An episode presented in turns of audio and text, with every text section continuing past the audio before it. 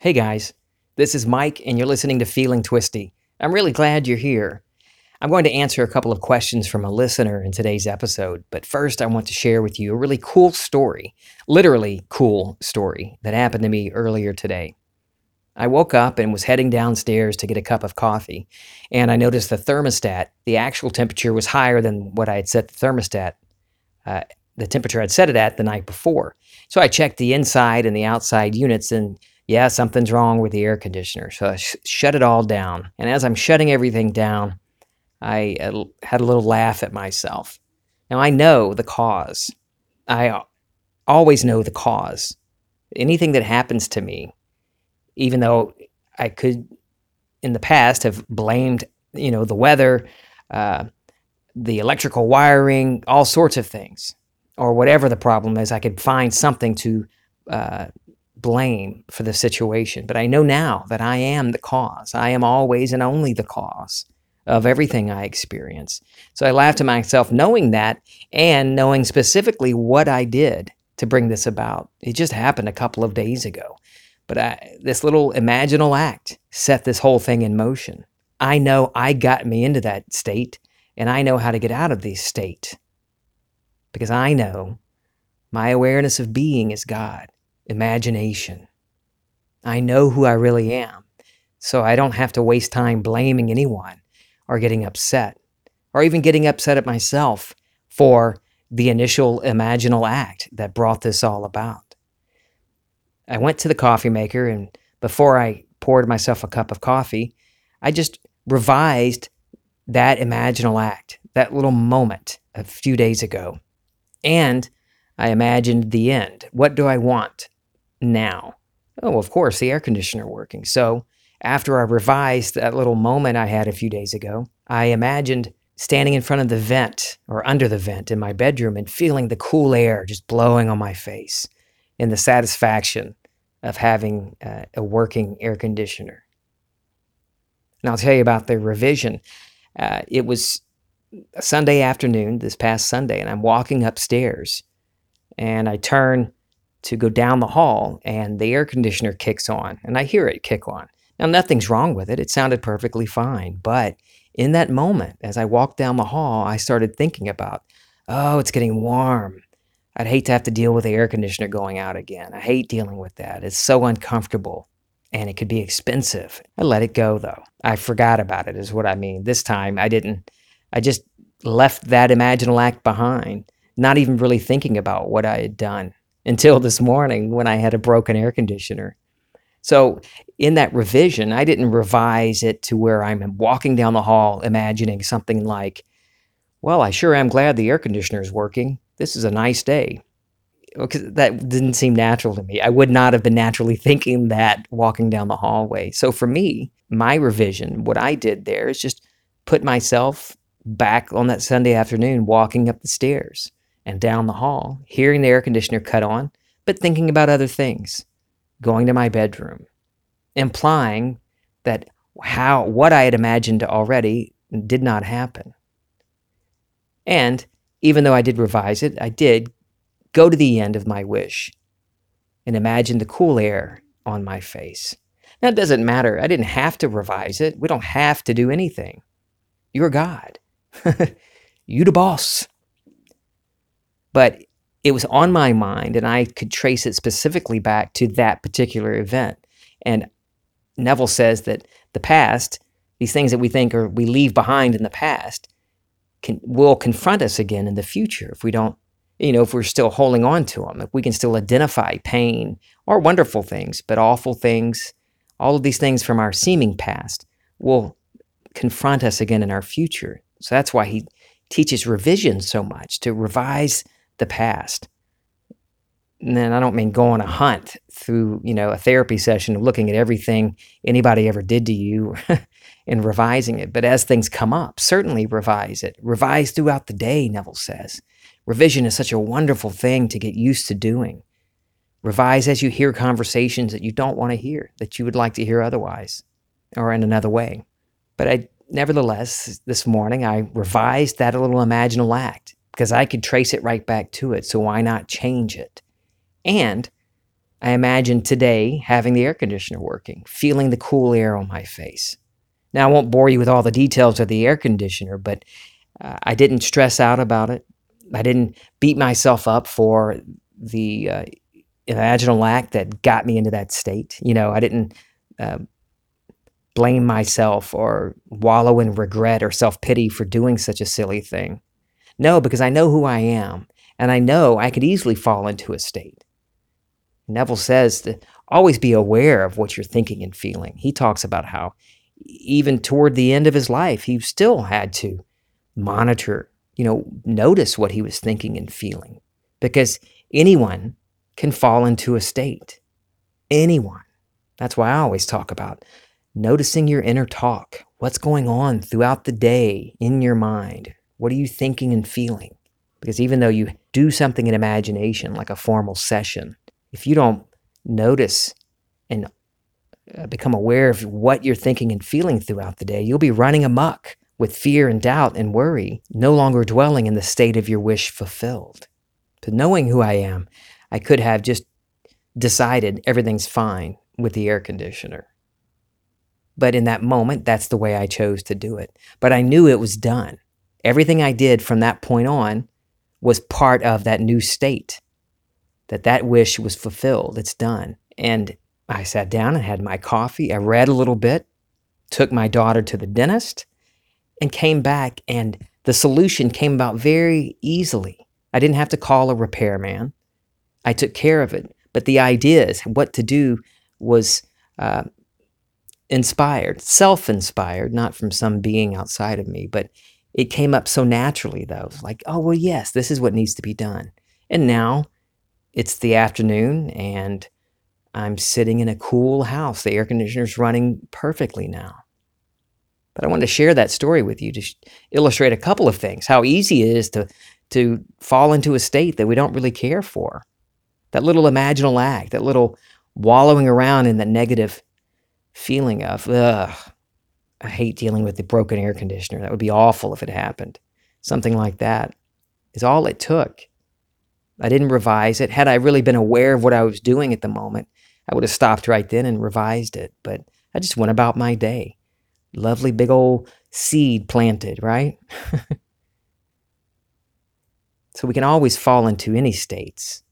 That's why we should be aware of what we're thinking and feeling and notice what's going on and notice what state we're in throughout the day. And to show you how quickly it does happen in in the past I would have said if I was hearing myself, hearing somebody like me talking about it, I would think, well, yeah, the negative stuff always comes fast.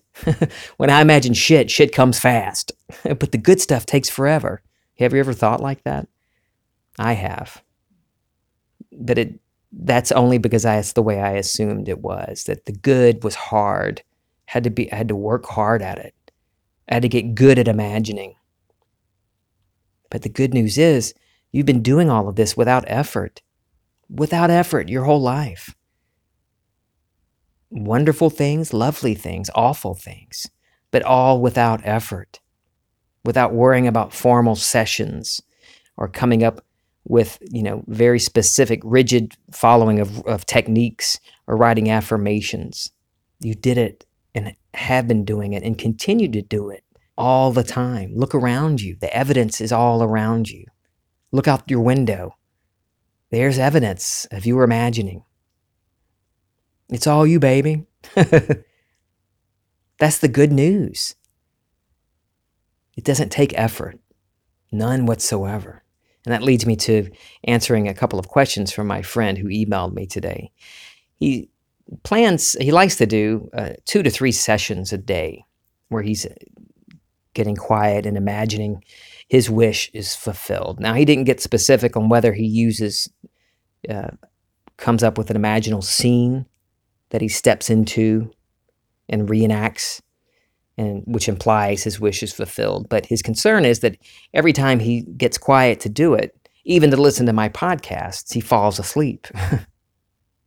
I know what that's like. I put myself to sleep all the time. I remember early on I would get very upset with myself because I would doze off. Even when I when I was sitting and getting quiet getting into that state akin to sleep, uh, assume the feeling of my wish fulfilled, I would be out. I'd fall asleep very quickly. And then I'd get so upset and blame myself and then get upset because I wasn't doing it right, which implied this is going to take longer for me. And that's exactly what I experienced. I assumed I wasn't doing it right or doing it enough because I was falling asleep. Like I said earlier, though, we're doing this without effort. So if anything seems like it's you're making an effort, that you're trying hard, I would drop it. I would stop doing it. I would stop worrying about two to three sessions a day. I used to do that. I would I would go into my bedroom and I would spend an hour, and an hour and a half, sometimes two hours, trying to imagine one damn scene. I'd come out with a headache because I was trying so hard, or I would be passed out asleep. now, I don't wait for a session. I don't wait to get to a moment, you know, where I could get to my quiet place in my house because my quiet place is always with me. The stillness is always with me, is me. I am the stillness. I don't have to wait for a session. As soon as I have a desire, no matter what I'm doing, I accept it. I assume the feeling of that desire's fulfillment. It's so much easier than for me than trying to wait, put it off to a formal session. And me falling asleep, this issue that my friend is talking about, that's what led me to saying, okay, forget this. This there's got to be an easier way. And it is. Like I said, we're doing this without effort all the time. For my friend that falls asleep every time he gets quiet, imagine a scene implying your wish fulfilled while you're standing up. Don't even sit down. If you want to use an imaginal scene, come up with a scene that implies your wish is fulfilled. A very simple scene, one or two seconds, just a moment. Just a moment of that scene that implies your wish fulfilled. Or just assume the feeling. How would I feel if I were that already? If I were already financially free? How would I feel if I were already healed? That feeling is this new state, is the feeling of your wish fulfilled. And you just need to sustain that feeling. Notice your inner dialogue. What are you thinking and feeling throughout the day? Because that will indicate to you what state you're in as you're going to sleep tonight, instead of using an imaginal scene, because I would fall asleep so often, I would lay down thinking, okay, I'm going to imagine this. And I'd be out before I could even start the scene. At least that's what I assumed. I'd wake up and think, what the hell? I don't remember doing anything. So try this. Instead of an imaginal scene, working through a scene in your imagination as you fall asleep, just fall asleep in the feeling of already being that. How would you be? How how would you feel laying down, fall, getting do, do, drowsy, falling asleep, already being financially free, already being healthy? That's what I do more often than not. I just fall asleep in the feeling. I'm already that. I'm me falling asleep on this bed, already that person, already having the money, already having the health, already having the love, already being that person as I drift off to sleep. And those times when I've woken up in the morning and thought, oh man, I don't even remember doing anything. I don't remember remember even doing an imaginal scene. I would revise that. I before I got out of bed, I would assume that it was a wonderful imaginal act as I fell asleep. I would decide that no, it was wonderful. Oh, it was wonderful. And I would start my day knowing that I successfully planted the seed. And here's another thing that helped me. Before I even get out of bed, I imagine the end of the day, that the day went wonderfully. There may not be a specific thing I'm contemplating, I'm thinking about. I just imagine it's the end of the day and I'm back in bed and thinking back on how wonderful the day was for my friend that asked me the question about falling asleep and feeling frustrated that it's not working. Before you get out of bed, imagine it's the end of your day, that you're back in bed, about to go to sleep, and you're thrilled at how easily you're making your wish fulfilled, your dwelling place. How easily you're nailing this. How you've opened a floodgate in imagination, and so many wonderful things are happening for you. Without being specific, just imagine the feeling of really being successful at this, intentionally successful. Like Neville says, uh, I think he's quoting Anthony Eden, but an assumption, hard, uh, though false, if persisted, will harden into fact. Assume that you are successful every time you move in imagination, that your wishes are fulfilled. He also said that he feels like there's not much movement going on. These things he's imagining for, just he's not seeing any changes in his life. Well, if you do the things I suggested already in this episode, I believe that will help. But also, these circumstances that you're looking at, that you're gauging your success on, are not where you need to be looking. All you need to do is assume the feeling of your wish fulfilled and continue to sustain that feeling. There are some things happen immediately for me. I mean, immediately when I imagine something or assume something is one way uh, uh, other than what it appears to be. I see an immediate change, some wild things, and then other things not so quickly. But I don't watch the clock. I used to, and I used to look for signs, look for the movement, look for some sign that I've been successful. But I realized that as long as I'm looking for signs, as long as I'm trying to see if I've been successful, I'm not successful because I'm doubting myself. I'm not dwelling in the state of my wish fulfilled. If I was truly dwelling in a state of health, I would not be looking at my circumstances and thinking, oh, I'm not doing this right. I'm missing something. If I'm looking at the clock, wondering when the answer is coming, I am not dwelling in the state of my wish fulfilled. I'm not dwelling in that. So the circumstances don't mean a damn thing. They only mean what you decide they mean. Instead of deciding that the circumstances mean that you're not successful, decide that it doesn't matter what circumstances are because you've already done it. You've experienced it in imagination and you trust imagination. You trust yourself and you know that it's happening. Neville says, uh, likens it to uh, lopping the head off of a snake.